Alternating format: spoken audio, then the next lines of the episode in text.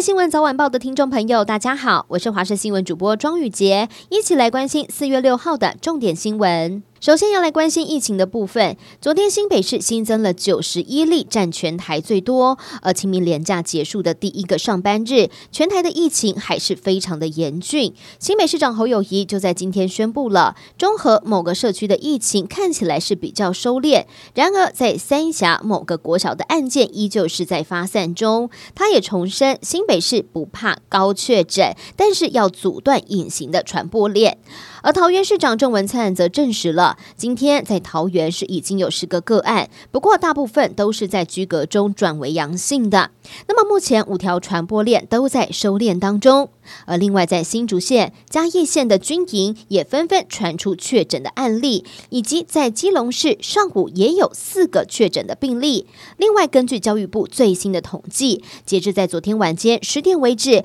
全台现在一共是有九十九所学校通报在今天要停课。还要来关注的是，在嘉义中埔乡火鸡场通报了，在场内的火鸡是有异常死亡的现象。相关单位认为情势恐怕不对，一行人前往查看，结果确认这里头的火鸡是确诊新型的禽流感病毒。相关单位全副武装来进行扑杀的作业，一共是有三百二十九只七周龄的火鸡遭到了销毁。那目前完成厂区的清销，光是在今年确诊以及扑杀禽流感的案例已已经有十九例，而这个防检局也呼吁业者了，如果现在呢发现禽只是有一些精神比较沉郁或者是食欲不振等等的状况，一定要马上来通报，才能够及时的防堵病源扩散开来。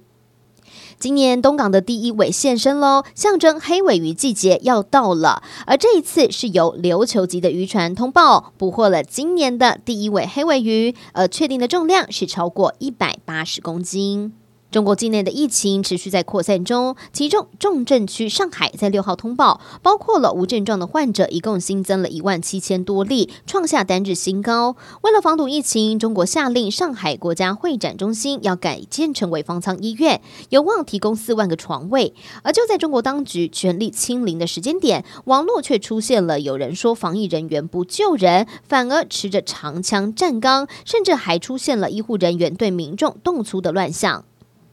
接下来要来关注的是乌克兰的现况了。总统泽伦斯基五号是以视讯的方式，首次在联合国安理会中发表演说。泽伦斯基痛批俄罗斯的军队在基辅周边的行为就像是恐怖分子，也呼吁安理会要来究责。他也批评了包含安理会在内的一些国际组织，说现在都还没有任何的实际作为。而对于泽伦斯基的指控，俄罗斯驻联合国大使是全盘否认，还说俄罗斯在乌克兰发动的特别军事行动不是为了要。要征服乌克兰，而是为了要带来和平。最后带您关心天气的消息了。今天各地都是多云到晴的稳定天气，只有在东半部地区会有一些零星降雨，午后在山区也会有一些零星的雨势。然而从今天晚上一路到明天，东北季风会稍微增强，所以北部地区会觉得比较凉一点点。另外在基隆北海岸跟东北部地区会有短暂的降雨了，而其他外岛地区到西半部地区则还是维持多云到晴。然而午后山区还是会下零星的短暂降雨。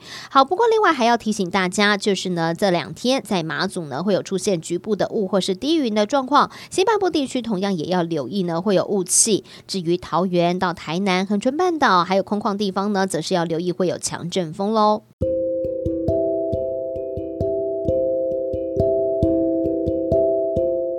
以上的新闻，感谢您的收听，我们下次见。